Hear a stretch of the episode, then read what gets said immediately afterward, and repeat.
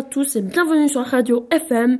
Et aujourd'hui, nous accueillons deux professeurs très renommés pour notre nouvelle rubrique Géographie. Alors, tout d'abord, nous allons introduire ce sujet avec le professeur Christophen. Bonjour, docteur Christophen. Bonjour. C'est un grand bonheur de vous accueillir ici même. Tout le bonheur est pour moi.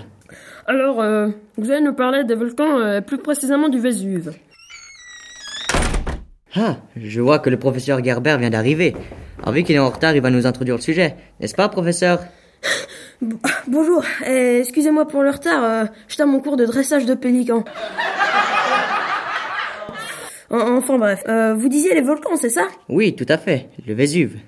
Alors, pour commencer, je vais vous présenter le Vésuve. C'est un volcan actif d'une altitude de 1281 mètres. Sa circonférence au niveau du sol est de 50 km et c'est un volcan gris qui se situe au sud de l'Italie, dans la province de Naples. Son type d'éruption est plinienne. Je m'explique. Quand il y a trop de gaz et qu'il n'arrive plus à s'échapper du cratère, la pression étant trop haute, il explose. Et ce qui fait qu'il éjecte des blocs, du gaz et des centres à des vitesses affolantes. Ah d'accord. Maintenant, pour mieux comprendre la création du Vésuve, Dr Christophen va nous en parler.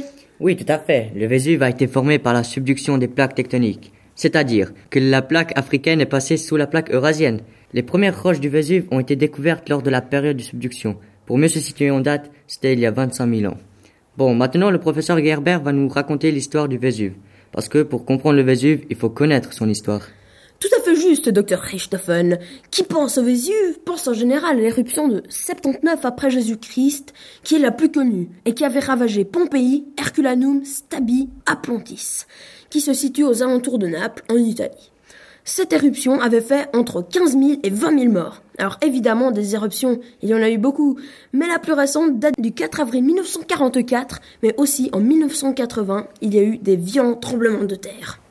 Oui, je comprends mieux maintenant, mais nous enchaînons avec le docteur Richthofen qui va nous parler du Vésuve de nos jours. Alors tout d'abord, le Vésuve est l'un des volcans les plus connus au monde, et l'un des plus dangereux parce qu'il est toujours actif. D'ailleurs, c'est un des seuls volcans actifs en Europe. 2 à 3 millions de personnes vivent sur les flancs du Vésuve. Et grâce à ce volcan, les régions de Naples et de Pompéi se sont plus fait connaître, ce qui fait que le Vésuve a un taux élevé de tourisme. Ah, je vois.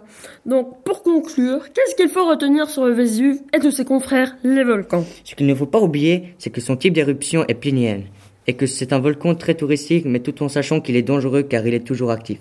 Oui, effectivement, docteur Richthofen. Mais la plus importante, c'est que les volcans, grâce au magma, créent de l'eau et le gaz volcanique crée l'atmosphère terrestre. Donc, si nous réfléchissons bien, on a besoin d'eau et d'air pour vivre. Conclusion, grâce aux volcans, nous vivons. Oui, tout à fait juste. Bon, on va devoir partir plus tôt que prévu parce que le professeur Gerber doit aller à son cours de gynécologie. Ah d'accord. Alors bonne journée, et merci d'être venu sur notre radio et surtout restez connectés